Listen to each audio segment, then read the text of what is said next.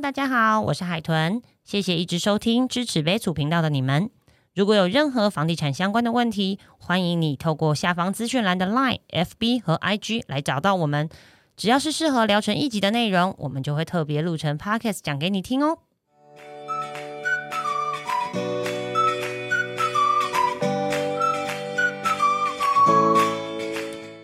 微楚朋友，大家好，嗨，欢迎威廉。Hello，大家好。今天我们要来玩角色扮演，情境分情境的设想。好，我知道很多人很想问一个问题，就是卖房子，哎，买房子，我觉得相对大家现在比较有共识，然后知道上网找。哎，可是我想卖房子啊，卖房子可不可以自己卖，还是一定要找中介卖？那自己卖跟中介卖到底，呃，嗯，差别在哪？因为我觉得会有这个问题的症结点在于，呃，我找别人帮我卖，我还要给他服务费，而且卖方服务费比较高，对不对？嗯，对，卖方是在内政部规定是四4%四趴嘛，对不对？对，那屋主就会觉得，那我找别人帮我卖房子，我还要付他四趴服务费，而我可不可以自己卖？好了，我们一个问题一个问题，来来来，威廉，请问屋主可不可以自己卖房子？屋主绝对可以自己卖房子啊。自己卖房子哦，那卖掉的话怎么办？就请买方自己就直接我们两个这样签约签一签吗？签一签啊，啊，然后找代书啊，哦，或者是还是要找代书就对了。其其实还是要找代书的啊，因为双方嘛，因为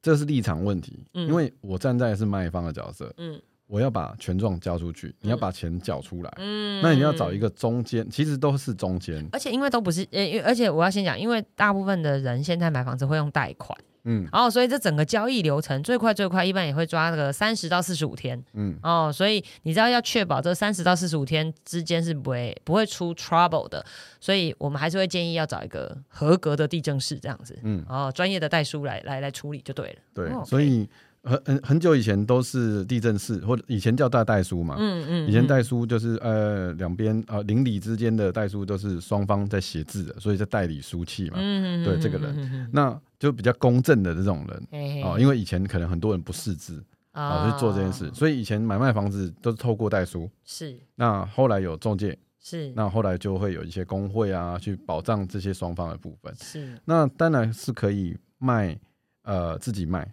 啊、自己卖。其实你要去想一件事情，就是说，你当然这个贴自售，但是第一你要很有闲。哦，要怎么要闲？就是有很多的房仲会一直打电话给你。啊。第一 叫有闲嘛，就是你要一直开门，然后就会有很多说，哎、我有买房，每天一直接电话，对对对，那你就会写说中介勿扰，但是他还是不会，通常写中介勿扰，中介更大。对对对，他就哇这个是铁卖，所以他更打。所以你贴在家里的状况，可是其实你可以很清楚看到，你在欧美国家其实是不是不太会是结自首，因为我有房子，因为因为其实欧美地方其实是贫富差距更大，嗯。所以其实我知道你有房子，嗯。那你要自己开门，嗯。我可以抢你。我们台湾是没有枪的哦，啊，对啦，呃对，毕竟他们枪支某些州是合法可以拥拥有枪支的，所以为了人身安全，他们不会这样做。对，那这件事情其实当然是可以自首。我是说，嗯你有、你有闲嘛？你你闲钱，嗯你就每天喜欢交朋友，你就每天天都带看嘛。嗯但是有时候那个立场关系会有一点那个，因为房子说真的，你住了十年，你多多少少有感情，嗯那有感情就会发生问题，就是说你漏水，你有觉得好像也还好，呃或者是你那个呃油漆没有漆完，那边没有弄好。我跟你说，我碰过一个状况是，买方一直去看看房子，就屋主自售，你知道，然后人家都说什么闲货才是买货人，所以那个买方一进来狂闲，闲到最后屋主 keep 退兵，然后对啊，屋主生气了。有有这种的，就是其实不管怎么样，都房子、车子、孩子都是自己的小孩嘛。对，然后你一直在嫌我小孩，嫌哦嫌嫌到后来我亏亏赢，行，对，对，所以这个立场我觉得真的很难。去去表达啊而且，你好像一直在讲自己的好，哦奇怪我。觉得哎、这个采光很好，这个采光很好，但你没有什么词啊。你因为 因为屋主就是屋主啊，不然你要讲说这边什么东西，就是啊，我以前我以前都在那边煮饭，所以怎么样怎么样，好人家也不想听这个东西。对，那但是我跟你说，你看这是我儿子满周岁时候画的全家福，你看看这有多可爱，关我什么事啊？对啊，这个这个部分我觉得要要思考一下啦。就是说，真的很有闲情逸致的话，你可以去 做这件事情，所以通常很少人会有什么呃某某建筑师拿自己的房子出来卖，通常都会再给建设公司或者是给代销去包装去处理。嗯哼，对，所以去做这件事情，因为有透过第二个透过别人者，的话来说，会比较客观，也比较对，有说服力而。且吸收完之后，你会比较知道说，哦，原来其实我家哪边哪边漏水，哪边的窗框可能会有白蚁，嗯然后那这些费用是多少？不然你永远听不到真正买家的想法。真正买家嗯假设你真的是屋主住在里面，我们今天讲不要讲说就是自首了，屋主住在里面哦，都会有个问题，屋主永远听不到买方真正的声音，心声。啊，心声，OK，对对，嗯嗯他觉得这个地方怎么样怎样，这是听不到的，啊所以你顶多就是说奇怪呢，哦，我每天带看带跟狗一样，啊，每天呃一一天到晚五组啊，一个月下来就带了几组，结果也没有成交，因为什么？因为买方不会跟你讲真实的状况，啊，有时候你可能是你你明明相对大家比较含蓄，你知道？对，那他也不会看很清楚，对说真的，啊因为你住在里面，没错，一千两百五十万，你行情就想要开到一千五，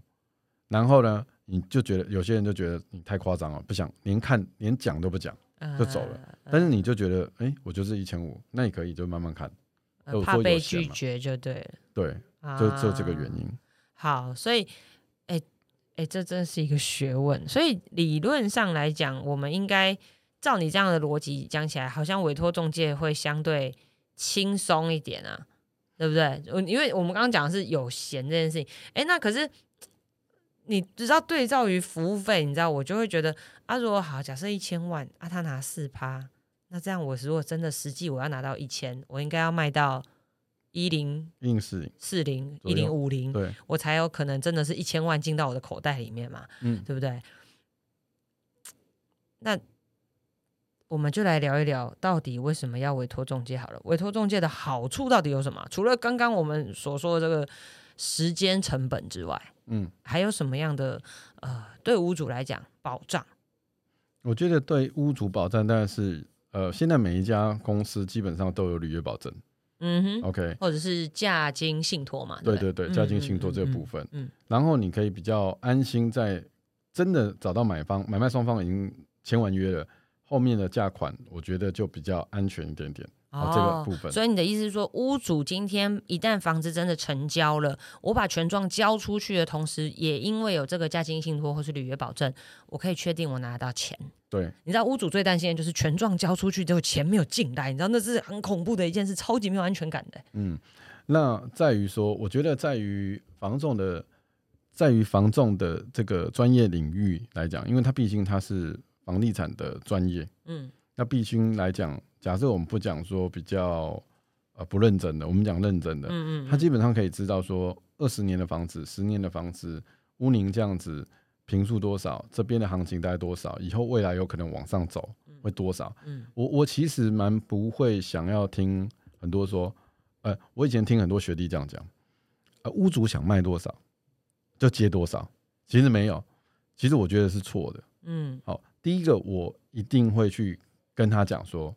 假设屋主真的很坚持，讲说我就是一定要卖到这个价钱，嗯。但是呢，以我的角度，我一定会跟你讲说，我觉得这个价钱应该是要卖到只有卖到多少，但是好没关系，在这个市场上，我先跟你讲，你只能卖九百八，嗯。但是你要卖一零五零，好，我那我努力看看，嗯。但是我这前提条件一定是九百八，我一定要先讲出去。嗯，哦，我我不是一般中有有些中介，他就是说他连讲估价，不不是我们不能，因为我是经纪人，不不能讲估价，就是说我们评估这个价格可以卖掉的价钱，他连讲都不讲。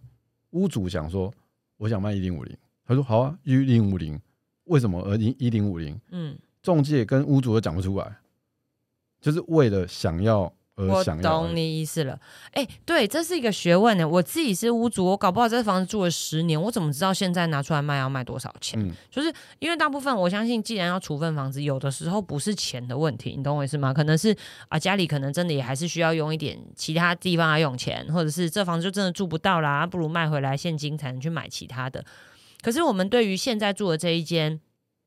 到底他应该要开多少价钱才是符合现在的行情？我我不要，我没有追求要卖到特别贵，但我总不能卖便宜了嘛，对不对？所以呃，我怎么样去决定这个售价？哦，开出来的这个售价这件事情，其实某个程度就已经是一个学问了。哦，那所以你刚刚说，如果说真的是专业的中介，其实是会针对我们的开价上面去做建议，对，或评估的这样子。有时候我们必须要评估一个市场，是说这个平数、这个总价，在这个区块的时候，假设屋主原本他就是想要卖一零五零，嗯，但是呢，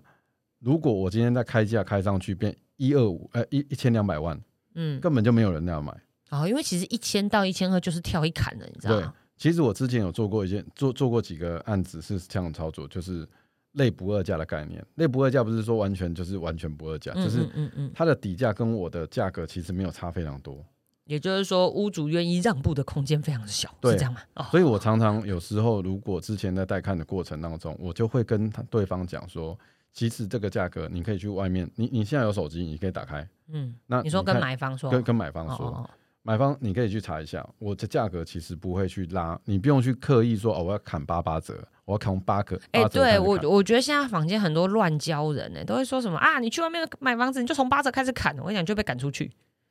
其实就会被赶出去啊，没有在跟你开玩笑的。其实我觉得你你你要很准的点，就是说你要随着知道说现在目前这边的行情可能是三十万、四十万、四十二，你你你大概知道那个论据。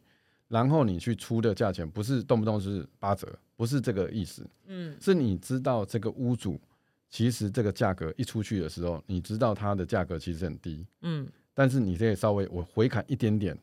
那其实你都赚到，因为你你因为。台湾人其实就会喜欢，很喜欢这样来来还去去，对对对对，不管怎么样，你都会有一点。我甚至就每次每次签约都是啊，不然我们来取个吉利数字一六八八这样，九八八这样，有没有？对啊，你不知道那个交付款多难切吗？九九八。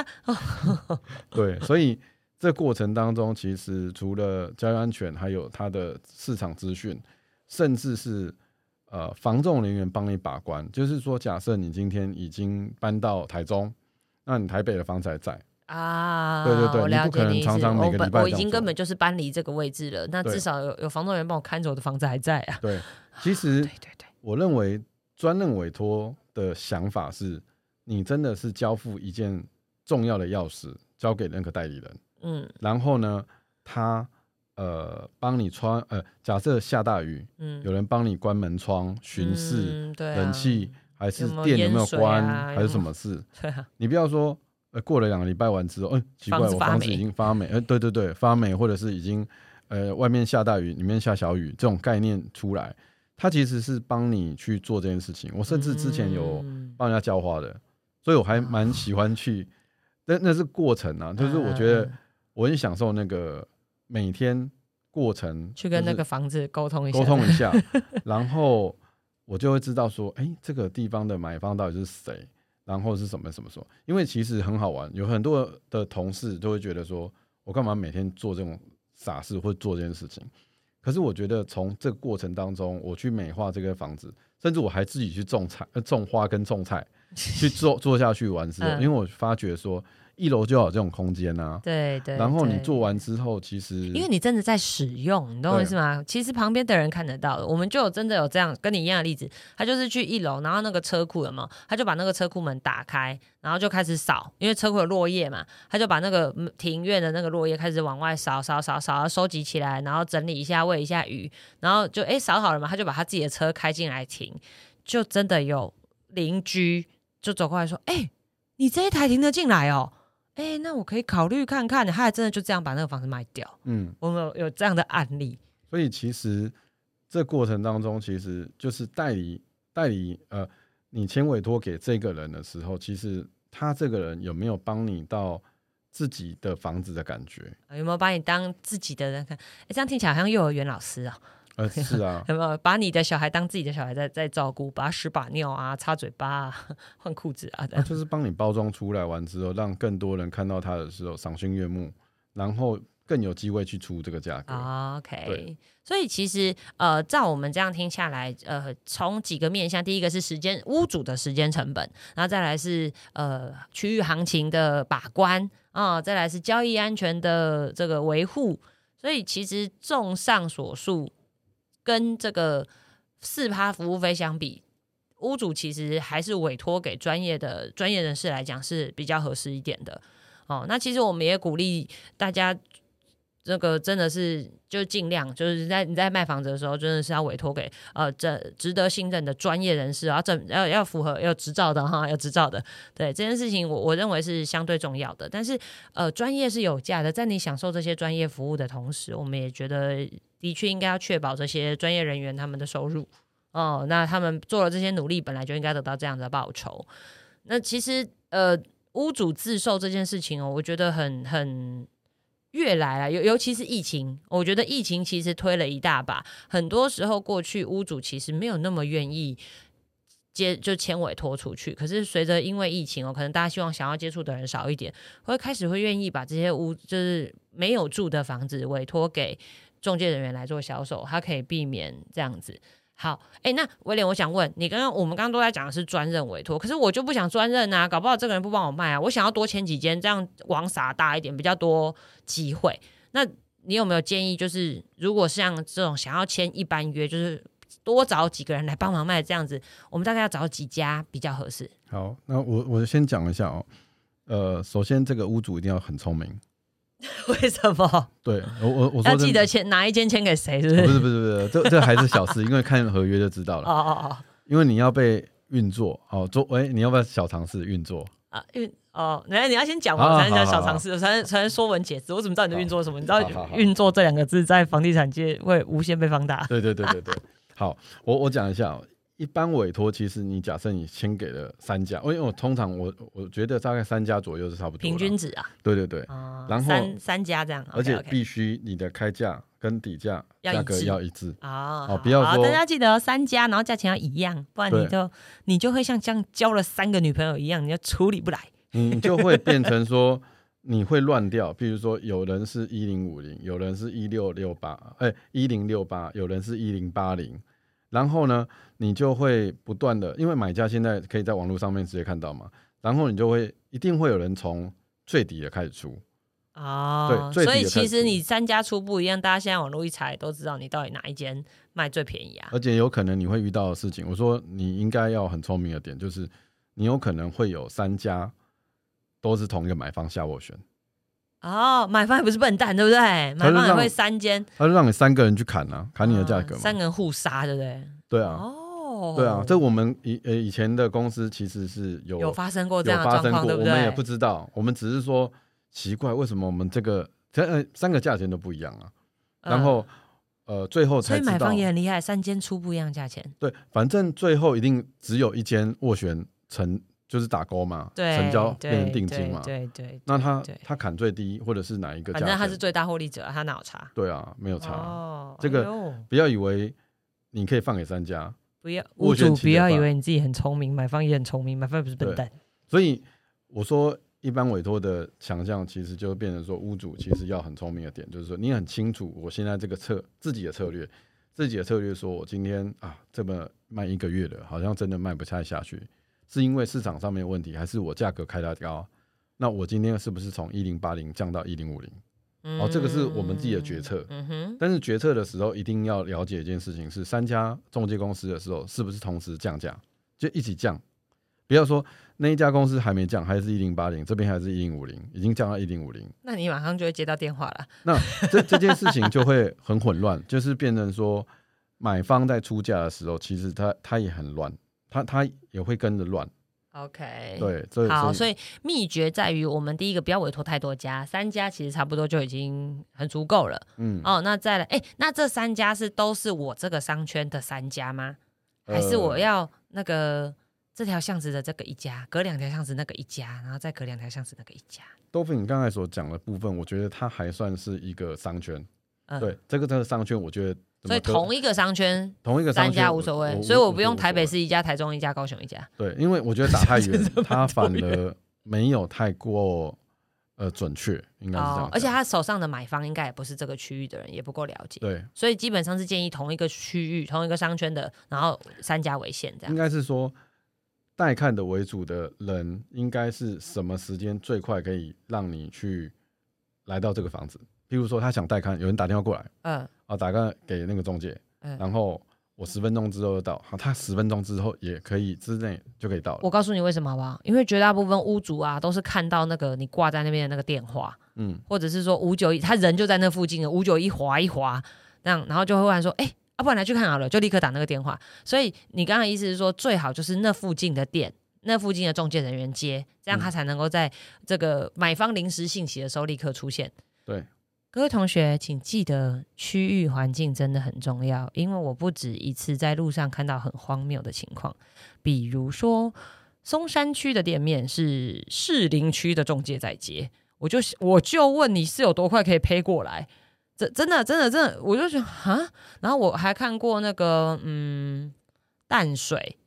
的的中介接台北市区内的案子，就就区域上面来讲，我认为落差太大。哦，这其实某个程度是荒谬的，就是这样子的状况，你其实是没有办法立刻很短时间内立刻赶到买方的面前服务买方的。OK，好，但但我这边有提一个啦，就是你刚刚有提到这个部分，通常中介公司会有个叫 pass，pass 就是呃主攻主攻哦，主要的主攻击的攻，嗯哼，那就会譬如说我今天是淡水的店是啊，我跟这个屋主比较熟，可是他有一间房子是在松山区，是然后我就 pass 给我们的有店是在松山店的某一个这个状况，哦，所以他有可能那个牌子上写什么什么什么淡水店，啊，留一个电话，可是那个电话可能其实是松山区的人呃，吗？刚刚才你刚才的概念应该是原本他没有 pass 过来，他啊、他原本就是对啊，因为他就在对松山区的店面对挂挂淡水的电话啊，我就觉得哈，嗯就就会傻眼啊。我我觉得那那个某个程度对我来，我对我来讲，我觉得是荒谬的。嗯我想说，淡水人来卖到松山区的店面，那他真的会了解松山区这个店面他适合做什么吗？嗯他又不是这附近的人，他怎么会知道这附近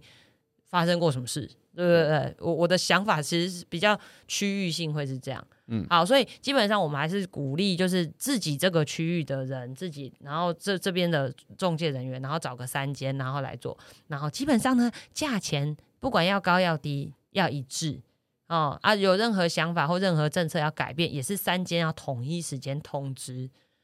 不然被运作。我我要好，这时候回头来讲，什么叫被运作？你就会被发现，就是好。如果今天 A、B、C 三间店三个不同价格，那 C 最低，A 最高，你立你立刻就会接到 A、B 这两间的电话，他就会打来跟你说，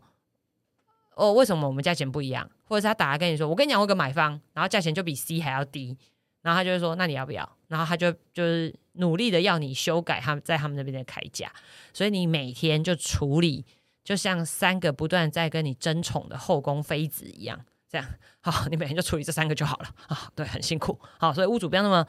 辛苦啊，我们就统一好吗？一视同仁，这样会简单轻松一点。看，其实还是会希望能够呃委托给专业的中介人来做这样的事情。好，那我们哎、我们下次来聊买方篇好了，买方可不可以自己买？当然可以啊，买方一定要透过中介买吗？就跟买方一定要跟代销公司买房子嘛，可不可以跟建商直接买？嗯，嗯，我们下次再聊买方好了。好，这集到这边，谢谢大家，拜拜，拜拜。拜。